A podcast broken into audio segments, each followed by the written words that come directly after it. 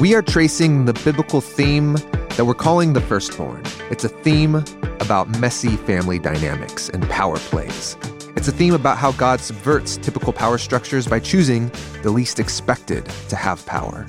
If you've been following along, you've seen how this theme works out in the stories of Adam and Eve, Cain and Abel, and Noah's three sons. Today, we get to Abraham and his relationship with his nephew Lot.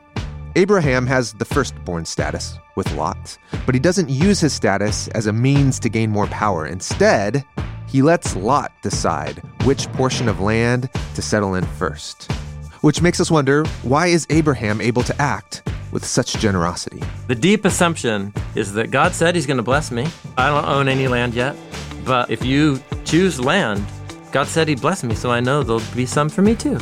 From Abraham, we move on to the stories of the three generations that come after him. And in these stories, the theme of sibling rivalry gets turned up. God has a blessing for everybody, but He's going to bring it through one family. That family's constantly in all these cycles of rivalry, hurting each other to get the thing God wants to give to all of them. And God will actually turn that rivalry into the vehicle through which he brings the unity that will restore the blessing to everybody. These stories are full of deceptions and deceptions within deceptions. These stories are full of people who don't trust in God's generosity. These stories are also full of God acting in surprising ways. And it keeps us wondering why does this have to be so messy? Following the God revealed in this story more than likely is going to set a person up for many rounds of this tension of waiting for exaltation that doesn't seem to materialize. It's a part of what it means to have one's heart and desires shaped by God. Today, Tim Mackie and I look at the theme of the firstborn in the family of Abraham. I'm Jon Collins, and you're listening to Bible Project Podcast. Thanks for joining us. Here we go.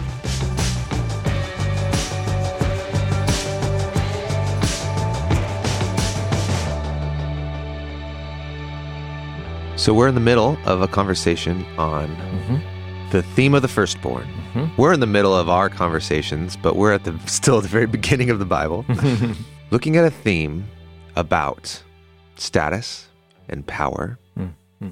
and how God disperses his generosity and how he elevates people. Mm. And we're calling it the theme of the firstborn because in the ancient world, mm your estate, mm. your power and influence. A father's. A father's. Or, or a king or a prince or mm-hmm. duke or earl. they had earls? I don't know. Yeah. No. Well, probably mm. some equivalent. In real time, um, yeah. the Queen of England just died. Yes, that's right. And I actually, that made me wonder. I don't know how she became queen. She's been queen for a long time. Yes, yeah, that's right. Many decades. Yeah. But usually it's kings, and now it's a king again. Mm-hmm. Mm-hmm. And it makes me wonder what it, how that happened. But anyways, I don't know how it works. I'm but, sure there are many. But how it works is the logic of the firstborn. Yeah, that's right? right. Yeah, there's a logic of succession that can be tweaked and adapted, but it is still a logic of succession. Yeah. Who's first? The norm. Mm-hmm. And that doesn't create any problems. uh, some people love the drama of the royal, oh, yeah. the royals. Got some family members that are so so into the British royal family. Yeah. It's fascinating. Well, it is fascinating to me how fascinated, how fascinated they, they are. are. with that. But anyway. I would be obsessed with it if we had it here in America, if we had a royal yeah, family. Totally. Yeah, I hear that. All right. So, uh, the firstborn, how does your power and influence mm-hmm. and status get transferred on? And then who gets to be in charge? Mm-hmm. Who gets to be the one calling the shots?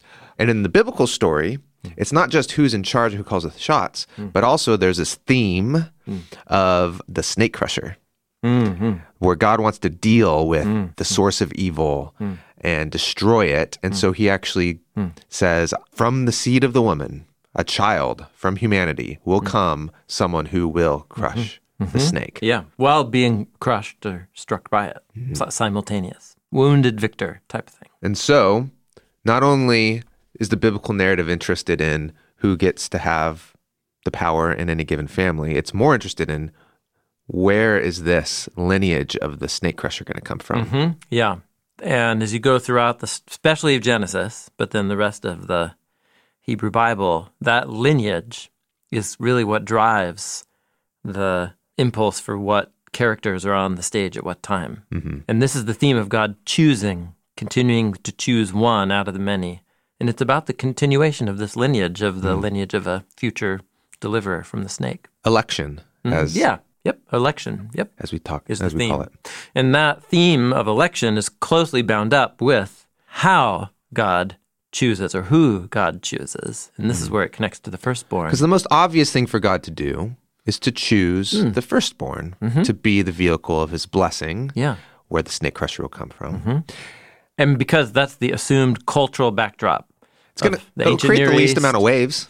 and it's the cultural backdrop in terms of ancient Israelite culture. Yeah.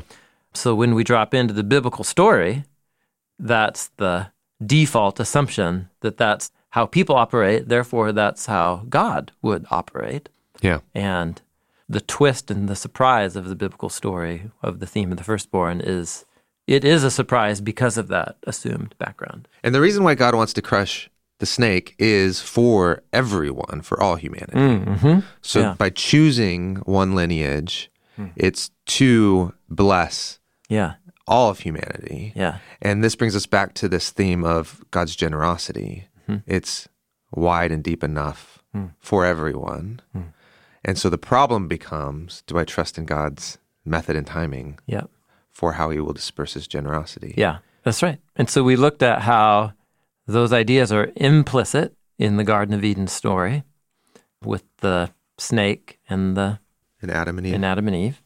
And then we looked how they become explicit in the first story of sibling rivalry of Cain and Abel, Genesis 4. And then we looked at how this theme is really uniting all of Genesis 1 through 11 together, showing how the whole human family is trapped in this spiral of family feuds and Yeah. sibling rivalries that keep spinning off lineages that lead to violence and greater ruin in the human family because people don't trust that God will provide for them status, blessing, honor. They don't think that it's going to come to them. And so they take matters into their own hands, which is mm. what Cain does. Yeah, and it's usually out of envy. Yep. And it's what- Either it's envy because you deserve it, you think you deserve it, and Mm-hmm. God's giving it to someone else. So this is Cain being envious of his brother Abel. yeah. Or it's envy in that you actually are the second or third born. Mm-hmm. So Ham, who's the third born of Noah, Yeah. who thinks, man, I want to be in charge. Yeah. And I can maybe make that happen Yep. in my own devious ways. Yeah. So that was our last discussion. Was it that strange story of Ham and his father and the nakedness in the tent? I think if you read closely, follow the hyperlinks, it's a story of the youngest son trying to exalt themselves to family, alpha, male position. And what God does is choose the middle child, Shem, to be the vehicle of this blessing, taking the story forward. So we, we were talking about this theme in, I think you used the word two streams. I don't know if that's helpful. Hmm. But the core idea of power hmm. and responsibility and status hmm. and how God wants to elevate everyone, but in his own timing, in his own way. Yeah, well, I think first of all, the God depicted in Genesis one is a God that wants to share all that stuff with human, with the His image- power and status. yes, with his images, yeah. his image-bearing humans. And why does it go awry? Why can't that just be mm-hmm. the end of the story? Mm-hmm. God shares it, we mm-hmm. receive it, Yeah, we share it with others, yeah, and yeah. there's a garden and it's good. That's right. And what happens, at least in like the Cain and Abel story, is God shows favor to a second-born son who offers a really, really special gift as a sacrifice. And what it leaves the older brother, Cain, wondering, and the choice that God says you have is if you do the right thing here, you will also be lifted up and exalted. But it's you got a choice now, buddy. And well, he doesn't say buddy. That's what I say to my kids when I'm trying to have a serious conversation. But that's it. It's Cain is left in this moment of wondering, is there exaltation and honor for me too? Have you ever accidentally called your wife buddy? Yes. It's Yeah. like it's, it's the worst thing It's, to do. well, it's usually when you're I'm having conversations like with one son, Yeah. then another son, then with Jessica, then back another son, Yes. And you end up calling, "Hey, bud," and then we look at each other and You're like, just like, no. yeah, sorry, You're not going to call me that. I just called you bud. Anyway, yeah, it's a lack of trust in God's generosity that's at the root of Cain's insecurity. And implicitly, it's something like that that's underneath Yeah. Ham's, the move that Ham makes too. Right. And so I think what's interesting to state here, because we're going to see this played out in both ways, I think, in the generations after Abraham, is that the problem is twofold. One is that the firstborn gets envious hmm. that God will choose hmm. the secondborn or the hmm. latecomer. But it, also, the conflict comes when the secondborn feels like, I got a raw deal that I'm the secondborn, Sure. Yeah. and then tries to yeah. figure out a way Yeah. to get power on their own terms. To create or, yeah, acquire, get that honor, status, blessing on their own terms. the pattern of Cain and the pattern of Ham. Yeah. The sex. Yeah. Yeah. Well said. Well, that's good. It's good clarity. It's like you're good at understanding and explaining things. I like that. Yeah. There's the Cain pattern and the Ham pattern. Ah, okay. Let's yeah, let's test that out here. Okay.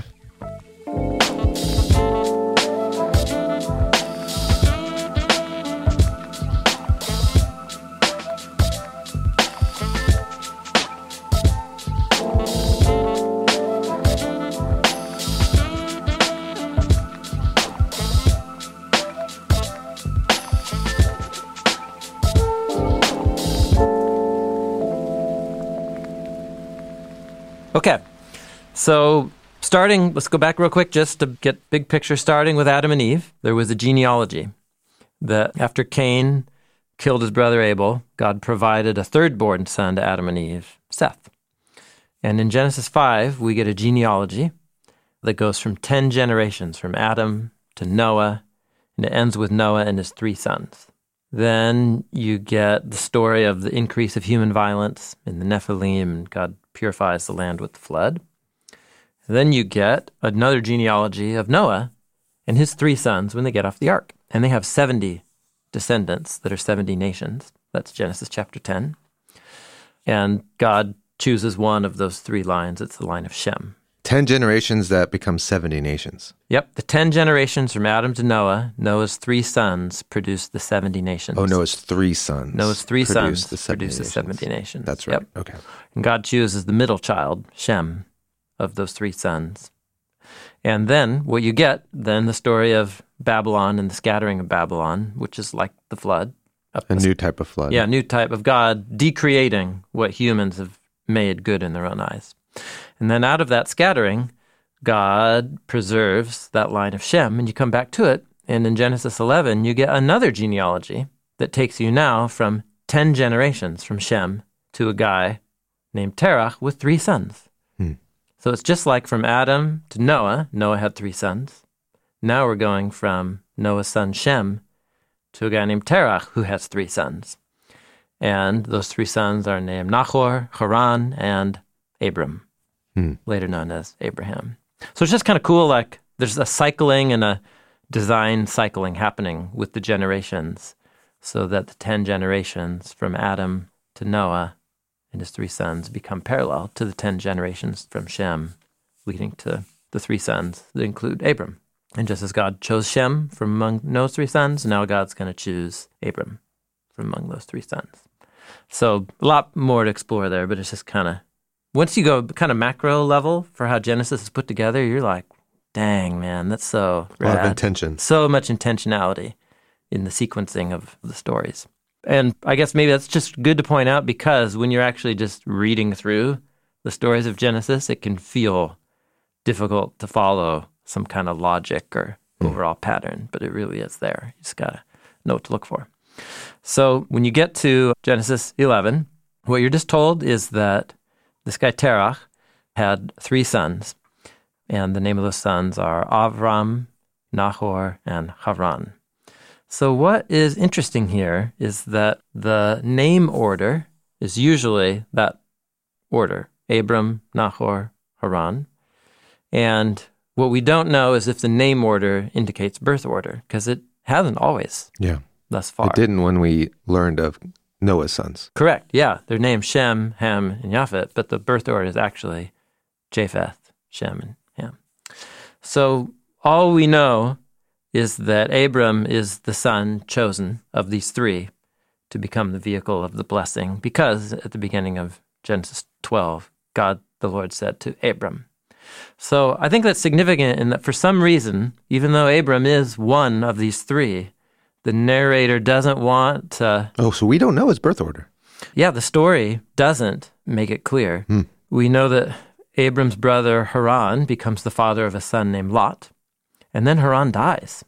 And then Abram and his brother Nahor, they get married, and then they move with their dad halfway to the land of Canaan. They move from Ur the Chaldeans and they move to a town named Haran and they settle there, he and his brother.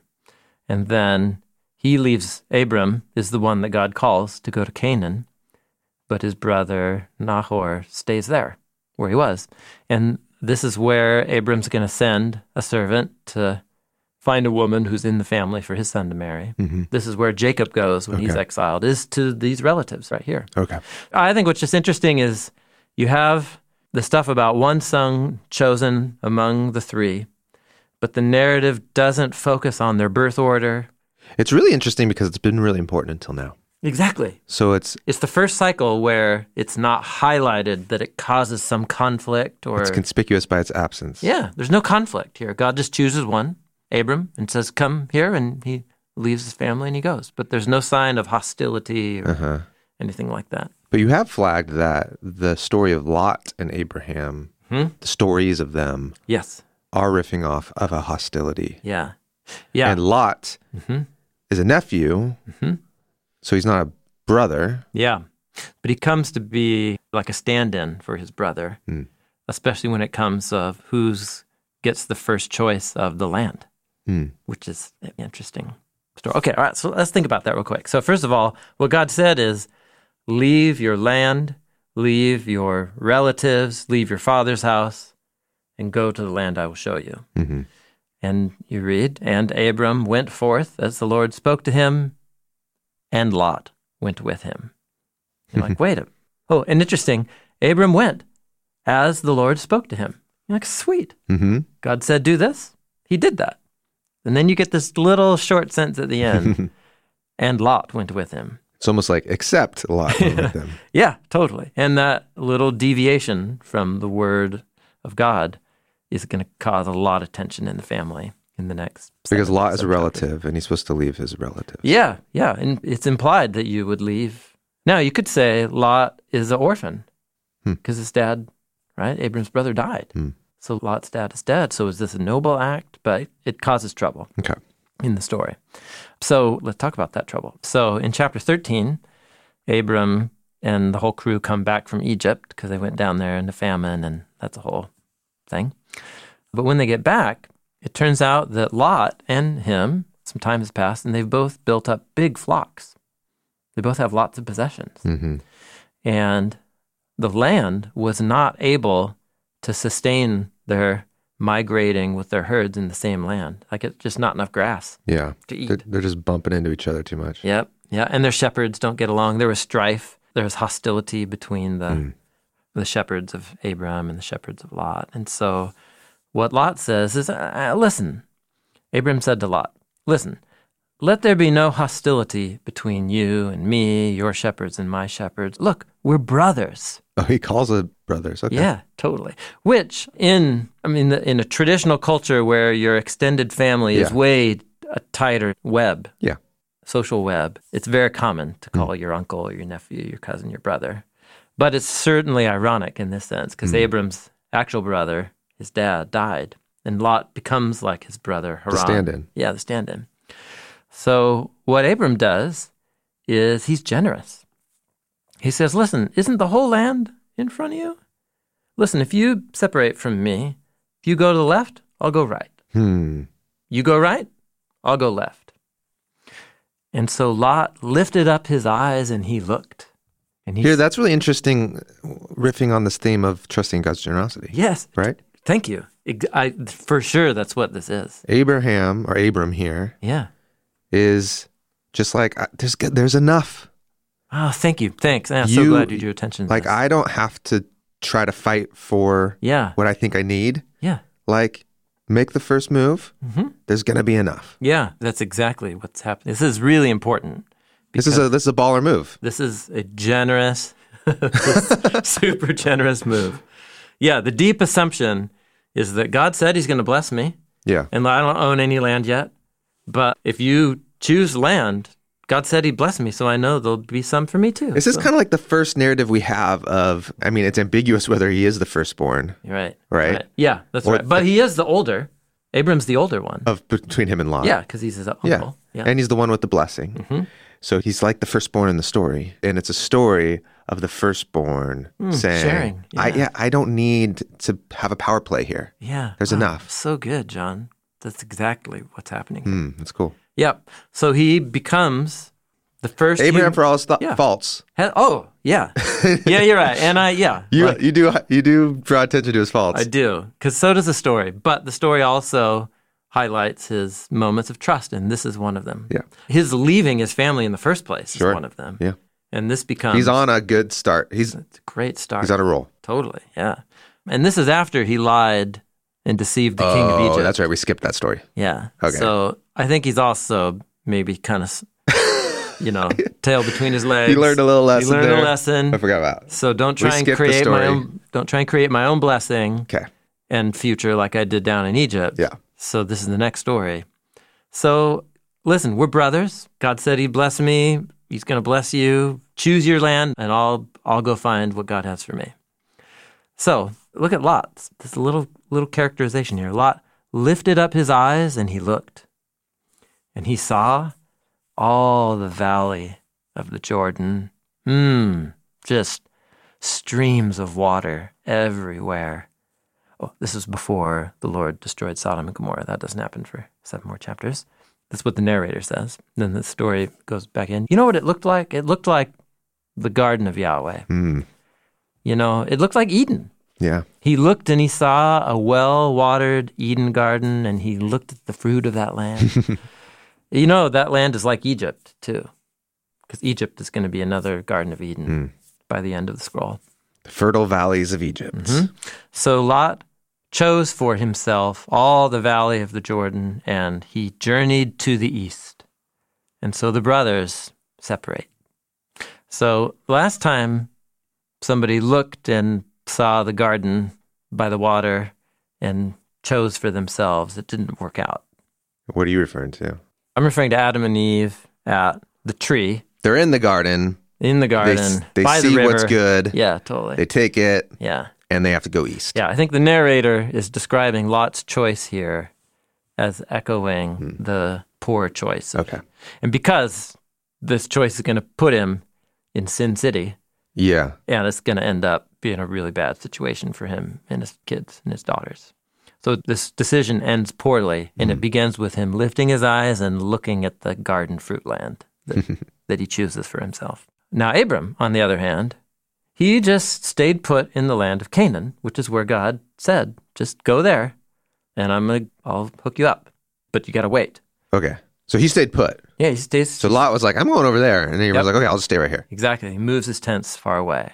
Now, the Lord said to Abram after Lot separated, Now you lift up your eyes. Lot lifted his eyes hmm where he saw what was good. Now, God says, You lift up your eyes and look from the place just right here where you are. Look north, look south, look east, look west. All this land, I will give it to you and your seed. You know, you and your seeds I will make like the dust of the land. The Adamah. Yeah, yeah, the dust of the land. Oh, it's uh, it's the afar. The oh, but the dust of the earth. Yes, exactly right. Yeah. So this is exactly what God made Adam out of in Genesis two. Hmm. So I think it's a little echo of this phrase from Genesis two, like you're the seed of the new Adam that I'm going to birth through the seed of the woman. So your lineage is the seed of this new dust of the earth. If anyone can count the dust of the earth, then you can be numbered. So get up, you know, let's walk about the land that I'm going to give to you. And so Abram walks about. So it's this cool scene where it's a chance where Abram could pull rank Mm-hmm. on his nephew and choose the plot of land. Now, he doesn't know where and what exactly, but he just knows that God said, I'm going to give this land.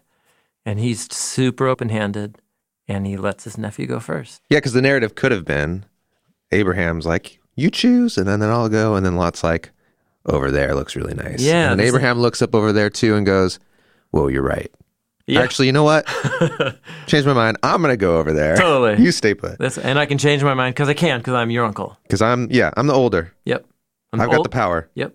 Yeah. But instead, he's just like, great. You chose that beautiful land over there. You're right. That does look beautiful. Yeah. I'm going to stay put. Yep. So that's this story. Cool. So it's an interesting story about it's the theme of a firstborn or sibling rivalry, even though it goes well. it's about a but it goes well because of Abraham's generosity, and it's about a uncle and nephew, hmm not an older and a younger brother. Okay. We're, we're working the same theme, Yeah. which is cool. So, yeah, let's just pause and meditate on how powerful of a story this is, on what is possible when humans are open handed with the much that they uh, have been given. That's what this story is about. And we saw the opposite of this in the stories of Cain and Ham. And that's important to hear those tragic stories. But this is really a beautiful portrait of what happens when you really truly believe there's enough for me and for my siblings.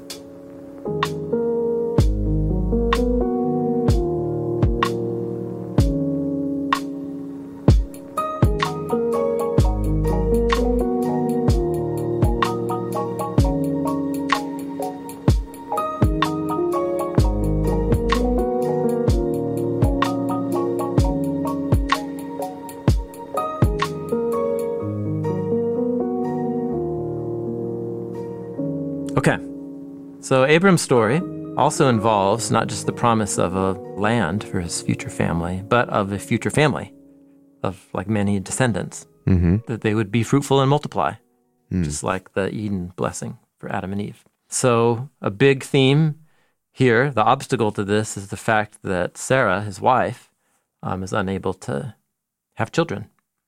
And so, in Genesis chapter 16 is a story that we've reflected on many times over the years. So I just want to summarize it.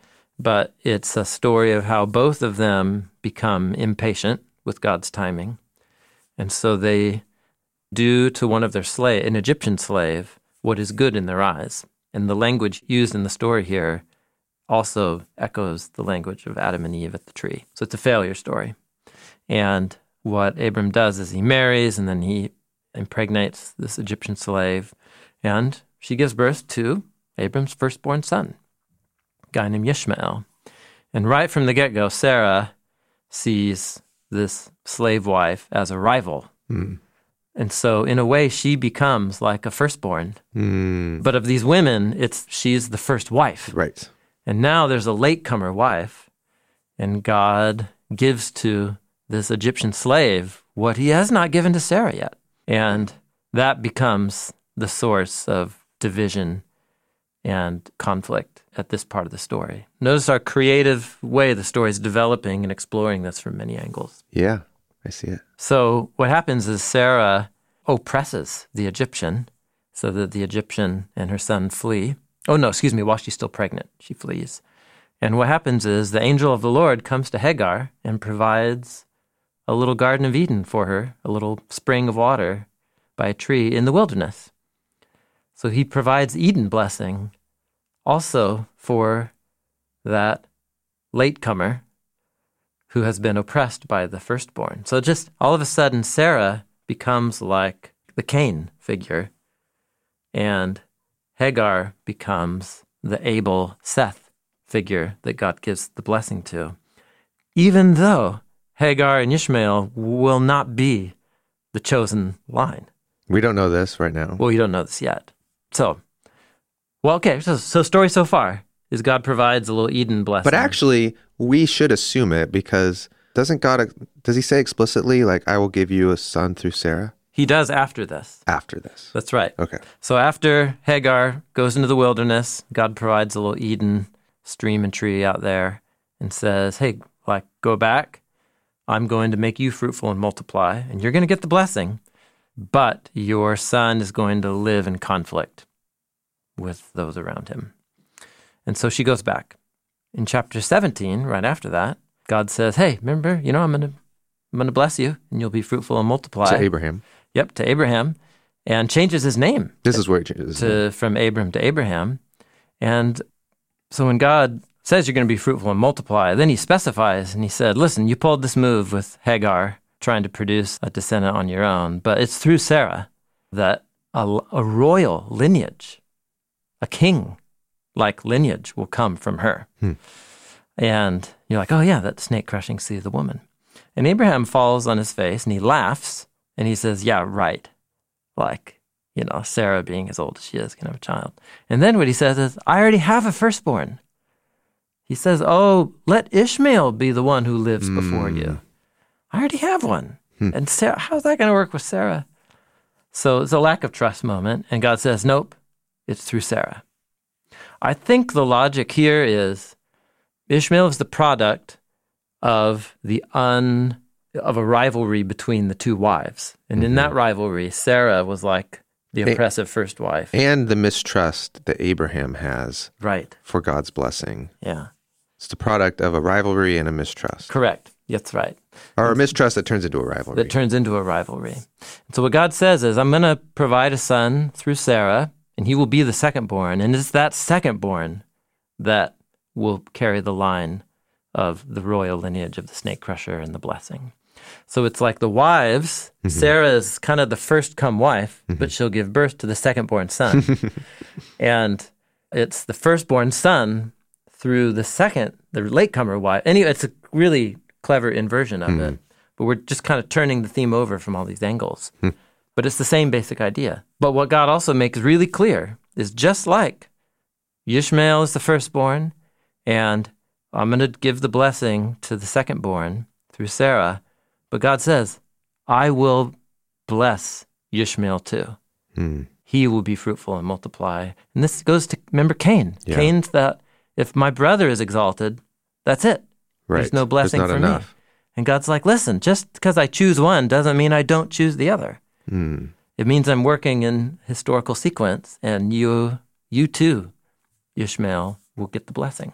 So that's how this theme works out in Abraham's generation. And so when Sarah finally has a son, So Abraham was pretty happy with Ishmael being his firstborn. yeah, It was Sarah who wasn't down, hmm and then it was the fact that like he wasn't going to have another kid. yeah, But Yeah. then God said, "No, I'm going to give you another child." that's right. And so later in Genesis, in chapter 21, when Sarah finally does become pregnant, she gives birth to Abraham's second son, Isaac. And Sarah is the one who once again becomes jealous of the status or irritated with Ishmael and his slave mother, Hagar. And so when Sarah saw the son of Hagar, the Egyptian, doing something, here it says mocking is the new American Standard Bible's translation. Remember, Isaac's name means laughter. Mm-hmm. Abram laughed, Sarah laughed mm-hmm. when they said, when they heard they The news. and, and so God said, You'll name him Laughter because he laughed. And then what Sarah sees is Ishmael, the firstborn, relating to laughter, her son laughter in some way. And the verb that describes what he's doing is causing laughter, which could mean making fun of something like that. But she's ticked. So she exiles the slave woman and her son. So that rivalry becomes really tragic. Um, and so what God does is once again, Hagar and her son are out wandering in the wilderness. They think they're going to die. And for a second time, God provides water and a tree in the wilderness and promises that they'll have the blessing, even though they are not the chosen lineage of blessing for the snake crushing seed. So I think what we can meditate on here is that this is a story about Abraham and Sarah and their struggle to trust God's generosity, and specifically, just they struggle with his timing, which is similar to what Cain struggled with. Hmm. And sometimes Abram gets it right, other times he and Sarah really don't. And what God does is compensate for the pain and ruin they cause by blessing the people who are hurt by their lack of trust in God's blessing. But he also doesn't walk out on Abraham and Sarah. Like he stays committed to them being the people that he's going to provide the seed through, even though it really feels like they don't deserve it by this point in the story. hmm Such an interesting way of exploring this theme. Yeah. Because in some sense, Abraham, he made a good call with God's generosity with Lot. And then when it came to trusting in God's generosity for him in terms of an heir, Mm. like it pushed him too far. Yeah, he trusted God with the land, Yeah. but he didn't trust God with, With the, the seed. future of his family. Because I mean, he's just like, Mm. yeah, I could trust God. There's lots of land. I'm looking around. There's lots of land. yeah, But. I'm also looking around. I'm getting real old. And there's My no wife- children. My wife's getting really old. Yeah, yeah. There's no kids. Mm. I got to take matters in my own hand. Mm-hmm. Now, as soon as we're talking about seed Mm. and heirs, we're in the realm of this theme of the firstborn. Mm. And by taking another wife, having a firstborn child from that wife, it creates a rivalry between the wives. Mm-hmm. Abraham's down with his son, Mm-hmm. but then there's rivalry with the wives. Mm. And Mm-hmm. That then becomes a rivalry also between the sons, yeah, division on both fronts. And I guess what I don't fully understand, maybe help this land more, is God could have just said, let's use Ishmael. Mm-hmm. And that would have been kind of a, you know, God using the second born wife or the second yeah, wife, Yeah, exactly. the seed of the second wife. And I that know. fits the theme of like, I'm going to choose the latecomer Yeah, and elevate. yeah. But instead, it's like, no, let's invert again. Mm-hmm. And now I'm going to actually choose the first wife to have the second son. Second born son. Yeah. Um, yeah. because the second son feels in a way like should be the favored son Mm. because it is of the first wife Mm-hmm. and i've always thought of isaac as Yeah. the more important son in a way Mm-hmm. so in some way he is the second born But in some the, way of he the, is of the first Yeah. wife. yeah No, I've asked the same question myself. The most satisfactory kind of set of reflections that I've come to is even though Ishmael is the son of the oppressed Egyptian slave, Isaac is the son that truly is a gift of sheer God's creative yeah active grace and power, creating life out of non-life in, the, in the womb of Sarah. Whereas Ishmael is the son that they produced by doing what's good in their own eyes. And so my hunch is that it's the son that they could never point to and say, "Look at We what did we that." did that." yeah It's the sun. or what you says look what i made with yahweh Oh, yeah, exactly. That's exactly right. Yeah, they can't look in, at Isaac and say, "Look what we made." Hmm. Thank you. That's a good reflection. Hmm.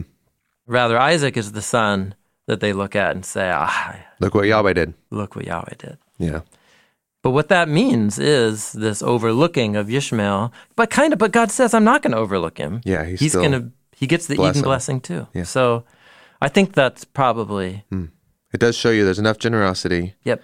that it's hard to predict god's method Yes, that is true. It is unpredictable. It forces every generation to stay live yeah with God. Right. Oh, I get it. God's gonna always choose the second born, or Yeah. the, the second, and here's the second wife. Okay, I get. Oh, wait a second. That's I don't get it. That's good. That's good. Each gen, yeah, you can't predict the particular way God will enact His purpose, but you can trust that the deep desire underneath God's purpose is good. Is to bless everyone. But it will sometimes look like it's not good, and that's what puts all these characters in. It almost inevitably always looks like it's not good. totally. Like in the story of the next generation. So the next generation is the story of Isaac's two sons, Isaac and Rebekah. And this is the most famous firstborn, secondborn rivalry in the Bible, I think. Hmm. Jacob and Esau. yeah, and they're twins. And they're yes, totally. And their their rivalry is happening in the moment of birth itself. Hmm. Yeah, Because Jacob is depicted as grabbing at his brother, like clinging for the position of his brother. he's born second, but but he's holding on to the heel. He's grabbing the heel.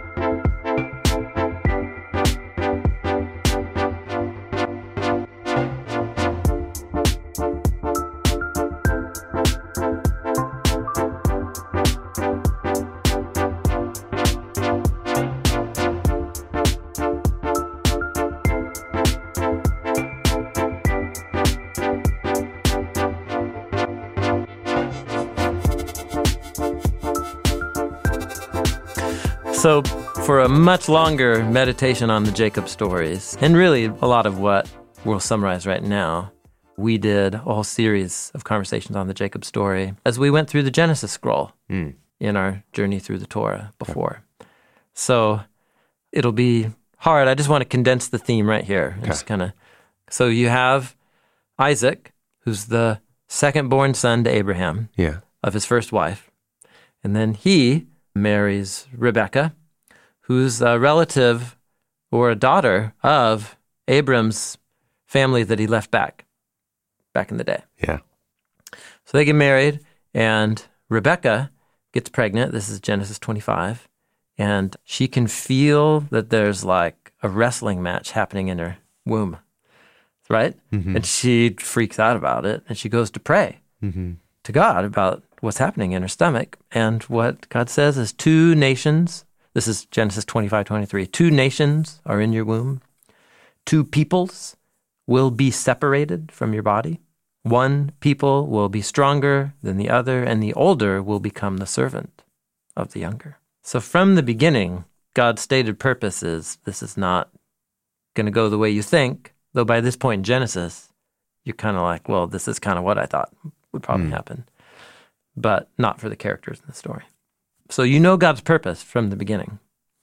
So, what's really fascinating is the depiction of Jacob right after this is of swindling or scheming his way to get the right of the firstborn by his own plan. And this is Jacob is making stew one day, and his brother comes in. Famous story. And Esau is like, I'm, I'm so hungry, I'm going to die. Give me that red, red. Give me that red, red stew. And Jacob says, "Uh, I'm happy to give that to you along with um, the right of the firstborn. and Esau's like, what is, you know, I'm about to die of hunger. What is it to me? You know, and so he, and the Hebrew word for the right of the firstborn is called the Bechorah. Uh, word Bechor is firstborn. So Bechorah is the right of the firstborn. Then you flip it over in another story that's going to happen in Genesis 27 is Isaac is hungry one day. And he brings in Esau and says, Esau, Make me a special stew. if you make me a really special meal that I can take and eat, um, I'll give you the blessing, the Eden blessing that God passed on to me. Now, we're supposed to be thinking of these two things separately. I know we, we've jammed on this and it never landed for me. Oh, The Bekorah, yep. did I say that right? The right of the firstborn. Yep. The right of the firstborn Mm-hmm. and the blessing. The blessing, which is spelled with the same letters but flipped around the middle, beracha. The Beracha. Beracha, blessing. Bechorah, the firstborn right. Yep. Can I make a clear distinction and relationship between the two? Mm. Well, Or are they synonyms? Oh, well, they're clearly related They're related. by the paired swindling stories. Swindling to get, Jacob swindles to get the Bechorah, and Here's- he and his mom swindle to get the Beracha. Here's my assumption. hmm So maybe then you can just tell me where I'm wrong. The Bakora, the right of the firstborn, the inher- it would be like your inheritance, like the double portion that the firstborn son Mm-hmm. Yeah, gets. yeah. The Beko- the the other one, the blessing, Yeah, yeah. is this other theme that God is going to choose a family where the royal snake crushing king is going to come from. Mm-hmm. That's right. But royal in terms of authority. hmm So, in other words, the the, the bless. So they should go together. yeah, yeah. What God God blessed the human and said, "Be fruitful and multiply, rule the land." Yeah. So authority, power, responsibility, and abundance Mm. are all packed into the blessing Okay. of Eden, Yeah. and so the, I think they are implied. Abundance and rule and responsibility Okay. are a package deal. I Eden. see. But it could be, Mm.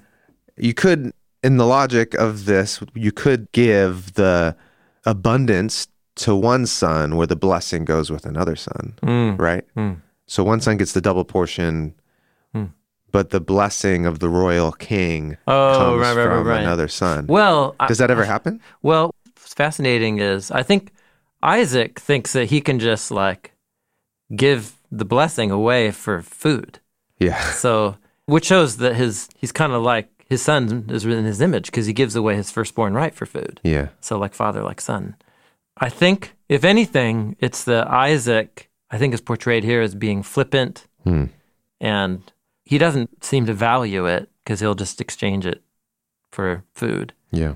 But I think the real question is so when Isaac says, I'll give a blessing, why should God care what Isaac thinks and what Isaac does? up to it? God It's up to God. blessing. Yeah. But God already said what his purpose was, was In that the poem rule and beginning. authority would go to the younger one. Okay. And Isaac is seen here as I see. thwarting God's purpose. Got it. And we know the one who's already been selected, and it's the younger one. Hmm. Okay. As Paul says, before they do good or bad, Yeah. God has made his mysterious choice. Hmm. And what is the clay to say to the potter? Why did you make me this way? But what the clay can say to the potter is, I trust that you will make me into something beautiful too. Hmm. Right? There you go. That's it. That's what this is about. Hmm. So, what happens is that Rebecca and Jacob come up with a plan to swindle. Wait, do you think that's actually what Paul's logic there is? Isn't the logic a little bit like, doesn't he say like God can just discard certain Hmm. mugs? Essentially. Well, he holds that open as a conditional possibility. What if God were to just choose one mug and discard another? What if God were to do that? And he never finishes that sentence. and then he goes on a long trail to show that those whom God doesn't choose were always designed to be incorporated into the blessing given to the chosen one, Interesting. which is Israel and the nations. okay. And it's an now- open-ended question that he Yeah. doesn't answer, and then you realize, Until he comes around to the very end when he says, Therefore, God has assigned all to Hmm. disobedience so that he may have mercy on all hmm. and restore Israel and the nations through resurrection. I guess what's confusing is that whole thing comes out of how he dealt with Pharaoh too. Correct. Yeah, that's right. Which with Pharaoh, I mean, he does get destroyed. Yep, that's right.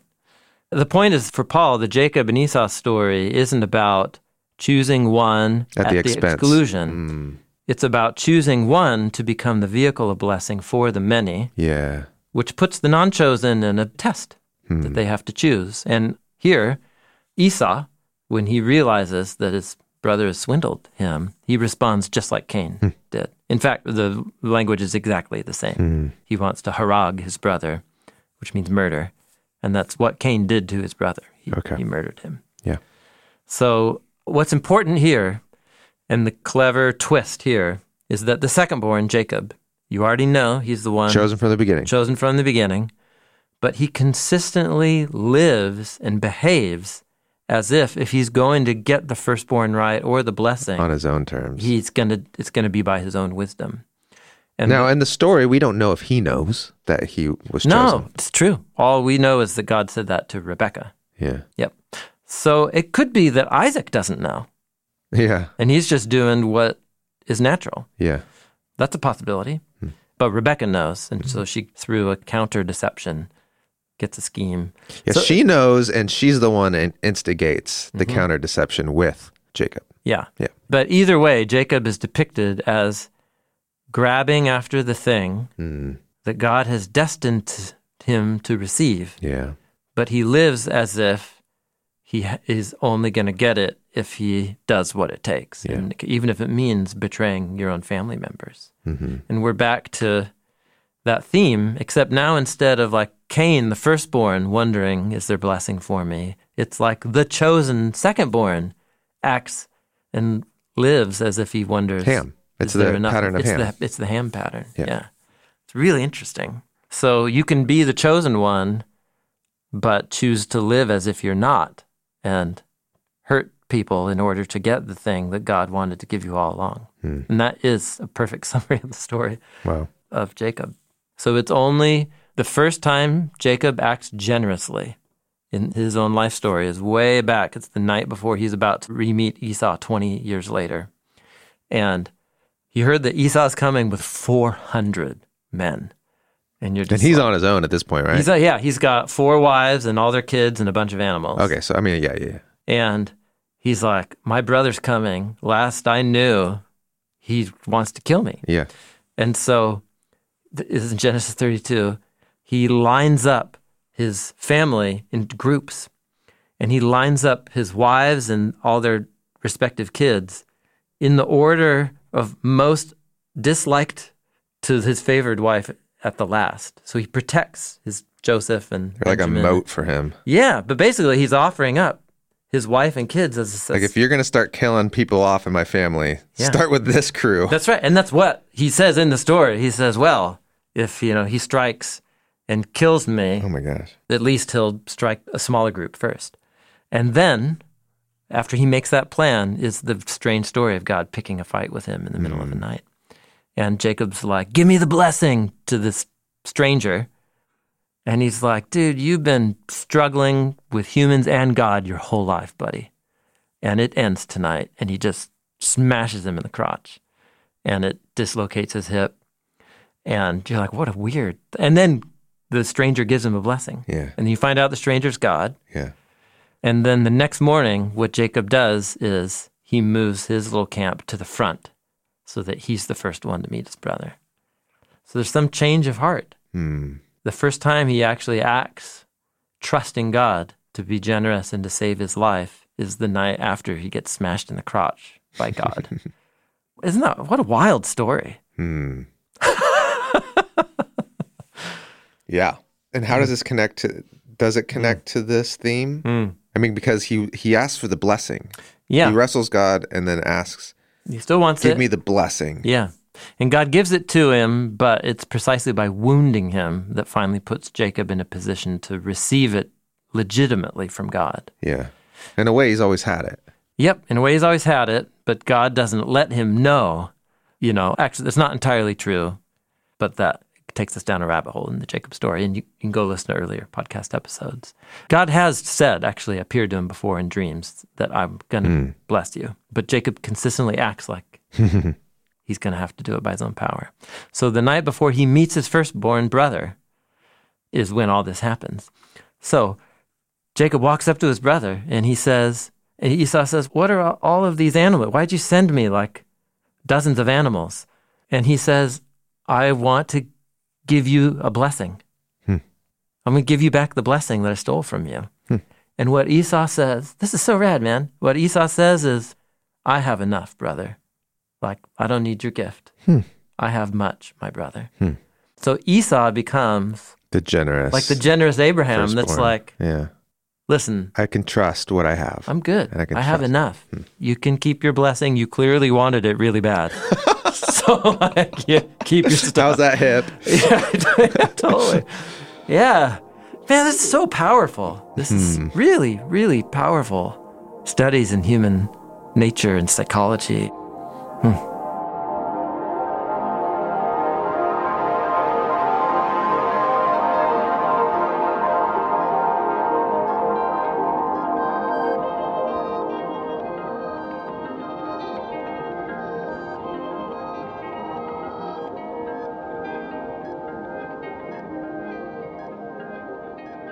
Okay.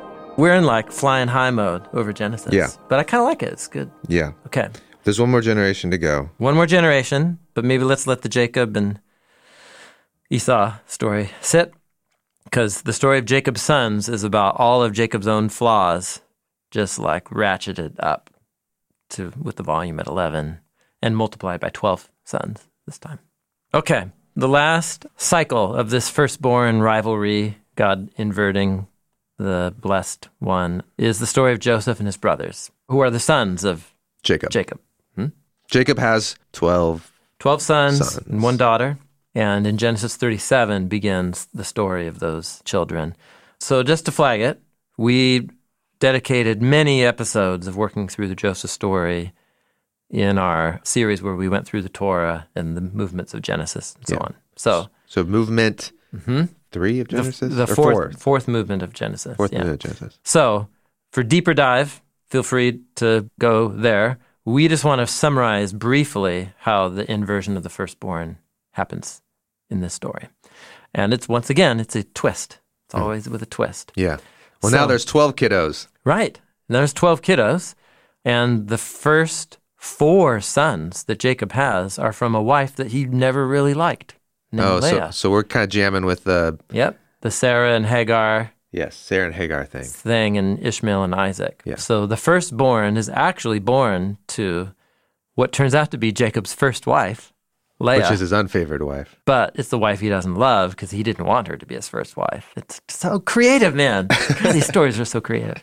So, what Joseph does is actually take one of his last sons, Joseph, who's the 11th son, and Joseph makes him the exalted favored son by giving him the special coat, Technicolor dream coat. And then that's the son that has dreams about being exalted as the ruler of his family and the ruler of the universe. With the stars, he becomes Yeah. a dream about being an exalted image of God ruling even over the stars, Hmm. which is for sure a Genesis Genesis 1. Thing on the brain. Yeah. And you're like, I know a snake that really wouldn't like that dream. really wouldn't like that dream. So, I know some brothers who don't like that. Uh, and dream. some brothers who give in to the snake Hmm. and who act like Cain, who don't like that dream. And so it's Joseph's older brothers that devise a scheme to first murder, and then they decide to just throw him in a pit and then sell him to, into slavery. into slavery in Egypt. And so Joseph becomes the Abel type figure. Yeah. But he survives the pit. He's not murdered, but his brothers lie like snakes and get Jacob to think that he's been murdered Yeah. by showing him a bloody cloak. The dream coat turned bloody. And so this whole story becomes about how God preserves the life of the chosen son, chosen mm-hmm. of his father, Pulls him out of the pit. pulls him out of the pit. He goes in further into a pit down in Egypt that he calls the prison. He ends up in prison in Egypt. And from there, the deep pit down in Egypt, God exalts the chosen son of the Father. Mm-hmm. Precisely through his suffering, he meets people that become the way that he's elevated to become the second in place ruler over all of Egypt. And not only that, his wise rule is able to imagine a plan to save Egypt and all the surrounding countries in the midst of a famine. Hmm. So it, it's precisely his suffering that leads him to his exaltation to a second in command place over Egypt, second only to Pharaoh. Yeah.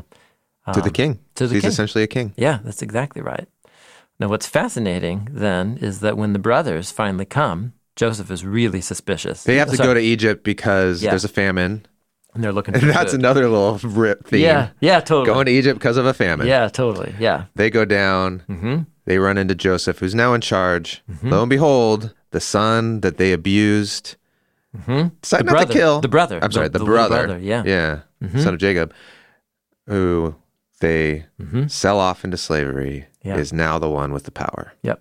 So Joseph concocts a scheme to match their old scheme, where he lines it up so that the brothers are put in prison, and they're put in a position to betray one of their brothers and leave them in prison. And- Jacob wants to see if they'll still betray a brother. Jo- uh, Joseph I mean, Joseph wants, to, see, if they're going to do now what they did decades ago to him. Yeah. And they don't. They tell the truth. And so Joseph does another round of testing his brothers. Joseph gets the brothers to bring down his little brother, Benjamin. And he puts Benjamin in a position where the brothers could take money and run and leave And leave a brother. leave a, his next, the next, the very youngest son in prison. And what happens? Judah, the fourth born of Leah, the first wife of Jacob, he steps up and he says, "Ah, Listen, Take me instead. we did wrong to this kid's brother a long time ago, and that's coming back on our heads. We shouldn't have done that, and I give my life in place of my little brother. Hmm. And at that moment, Joseph knows, like, these are these brothers have changed, and he reveals himself. So what's interesting is the whole conflict is resolved when the fourth born of Leah offers up his life as a sacrifice in the place of the favored younger son. It's mm-hmm. really interesting. And then as you go on to the end of the book of Genesis, what you learn is that for the rest of the history of this family, there's going to be two prominent brothers in rivalry with each other for the rest of the Torah and the prophets. It's the line of Joseph and the line of Judah. Hmm. And especially once you leave the Torah and go into Joshua, Judges, Samuel, Kings, most of the main leaders and kings and judges are all figures that come either from the line of Joseph and Judah, and they're often in competition with each other. Mm-hmm. And then when later when the kingdom split after Solomon's rule, mm-hmm. it's Joseph and Judah. Mm. All through the story of Kings. When mm-hmm. and Is that the northern rivals. kingdom and the, the- northern kingdom is Joseph. Okay. The southern kingdom is Judah. Okay. So the rivalry of the two brothers who give up their lives for the blessing of the many brothers, they become the heads of clans that hmm. become rival brothers through the rest of the story of Torah and prophets. Really interesting. But what God promises is that He's going to bless the line of Joseph, but He's going to bring the royal future coming king from the line of Judah. Yeah. So the blessing of abundance gets put on Joseph. The blessing of the future rule gets So this is what I was Judah. asking. Does it ever get split up? Yeah, yeah, The Bekora and the yeah. And, and in a way, it does. and the Berosha? Yeah, the Bechora, firstborn right, and the Beracha, the blessing. Yeah. And but yeah, they, it's It gets a- split between Judah and Judah. Joseph. Totally. And dude, this is so rad. And then the rest of the Torah and prophets is about how that split between Joseph and Judah just goes right down through their history. Yeah. And they never get along. And none of their descendants get along. Hmm. And then Ezekiel has this weird dream where God tells him to pick up two sticks and to write Joseph on one and Judah on the other, Uh-huh. and then to make the two become one. Oh. And when God restores the new creation and replants Eden and restores Israel as the nucleus of a new humanity, he's going to reunite The brothers. the brothers. The older brother and Judah. the younger brother, Joseph, Mm. will become one. So this is really interesting. So Yeah. man. Sorry, I just launched through the rest of the Hebrew Bible there. So But it's another example of God's has a blessing for everybody. yeah. but he's going to bring it through one family. That family's constantly in all these cycles of rivalry, hurting each other to get the thing God wants to give to all of them. And God will actually turn that rivalry into the vehicle through which he brings the unity that will restore the blessing to everybody through those few rivals. Yeah. And so the theme of the firstborn and that God doesn't always choose Mm. the one who you would think Mm-hmm. has the should have the authority and the status and the power. That's been cycling. And when we get to the 12, it's like everything comes to this maturation Mm-hmm. where it's like Mm. it's so sophisticated. There's 12 brothers. The very first, is it Reuben is the 1st Yeah. I mean, he's off the map. Yeah, he does what Ham did. He sleeps with his dad's wife. Oh my gosh. So that takes them off Oh, yeah, out, out of the running. Yeah. Um, so you've got the 4th and the The fourth 11th. born of the first wife, and then the eleventh, yeah, of the last wife to bear children. Yeah. and so neither of them are the firstborn, Mm-hmm. and the the blessings kind of split between them. Mm. When you think of them together, there is a firstborn secondborn kind of rivalry between them Mm. because one is older than the other, and one gets the royal line while the other Mm-hmm. Yeah. doesn't. yeah, And so, man, Yeah. so fascinating. it is. And this all comes down to though Yeah. to land the plane. God wants to bless all of humanity. Mhm.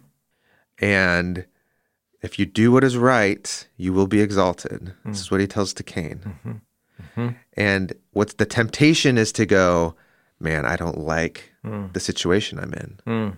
This I don't feel- have I don't have what I need, what I deserve. This doesn't feel like exaltation to me. Doesn't feel like exaltation right now. Yeah. That person has what they don't deserve. Mm, mhm. Like what I, I need to do something. Yeah. And so we could call this theme like, you know, Coveting. the theme of coveting. Yeah. Thou shalt not covet.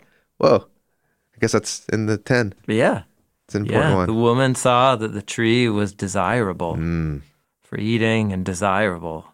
Covetous. It's Mm. the word covet But it's coveting status and power and authority and abundance and abundance. And that's been given to somebody else that I don't think deserves it. And that I think by cultural norm or practice, yeah, I ought to be the one who has that. right. And if I Hmm. Say to someone else, hey, you choose and I'm going to trust, Hmm. that just feels so counterintuitive Mm. and scary Mm-hmm. and stupid. Yeah. Yeah. Like maybe there's not enough. That's right. Yeah, it's as strange as Jesus saying, Blessed are those of low social status, the meek or the unimportant. They are the ones that will inherit the land, Hmm. he says. Although you own nothing, you're the ones who inherit it all. It's, yeah, following the God revealed in this story more than likely is going to set a person up for many rounds of this tension of waiting for exaltation that doesn't seem to materialize. Hmm. It's sort of like that's a part of what it means to have one's heart and desires shaped by this God. I guess like Jacob, there's stuff that needs to we need to shed some some scales, some snaky scales, so that we can truly receive the thing that God wants to give to everybody, but each in its own way and its own time, and that's hard for us, isn't it? Hmm. It's powerful stuff, man. Okay, so next we're going to jump into the Exodus scroll and talk about this theme. Yeah. When it comes to two brothers named Moses and Aaron, then some brothers that come from Aaron named Nadav and Avihu and Eleazar, and then about a firstborn son that God calls Israel, Hmm, he calls Israel his first my firstborn son, and he says that as a threat to the king of Egypt, who is enslaving and oppressing and murdering his firstborn son. Okay. Thank you for listening to this episode of Bible Project Podcast. Next week, we are diving into the Exodus scroll to continue the theme of the firstborn. Israel is God's firstborn, but they're not the ones in power anymore. In the opening pages of Exodus, the Pharaoh who has blessed Joseph is gone, and a new Pharaoh has brutally enslaved them. And so this becomes a contrast portrait of a governing leader who looks at an immigrant group and all they see is liability and of potential conflict. And so what the tragic irony is that his fear of conflict is actually what he goes on to create through his actions. Today's episode was produced by Cooper Peltz with the associate producer Lindsey Ponder, edited by Dan Gummel, Tyler Bailey, and Frank Garza. Hannah Woo provided the annotations for our annotated podcast and our app. Bible Project is a crowdfunded nonprofit, and we exist to experience the Bible as a unified story that leads to Jesus. And everything that we make has already been paid for by thousands of people just like you. Thank you so much for being a part of this with us. Hey Nora, finish eating your cookie. My name's Noah Bailey, and I'm from Battleground, Washington. When did you first hear about the Bible Project? Like, so close to Easter. What's your favorite thing about the Bible Project? There, there's a new one. That what is the new one called? It says all humans are separated from all the animals. And then Jesus gives them a little robe. What's your favorite part about the Bible Project? That there's lots of people from when Jesus was alive still. When do you like to watch the Bible Project? when my mom lets me to. Sometimes on the TV. Remember when we watched it on the iPad at the baseball game? That was so fun. yes, I do. We believe the Bible is a unified story about Jesus. We're a crowd-funded project by people like me. Find free videos, Study notes podcasts, classes, and more at BibleProject.com. at BibleProject.com. Dad, it's really hard to say. It.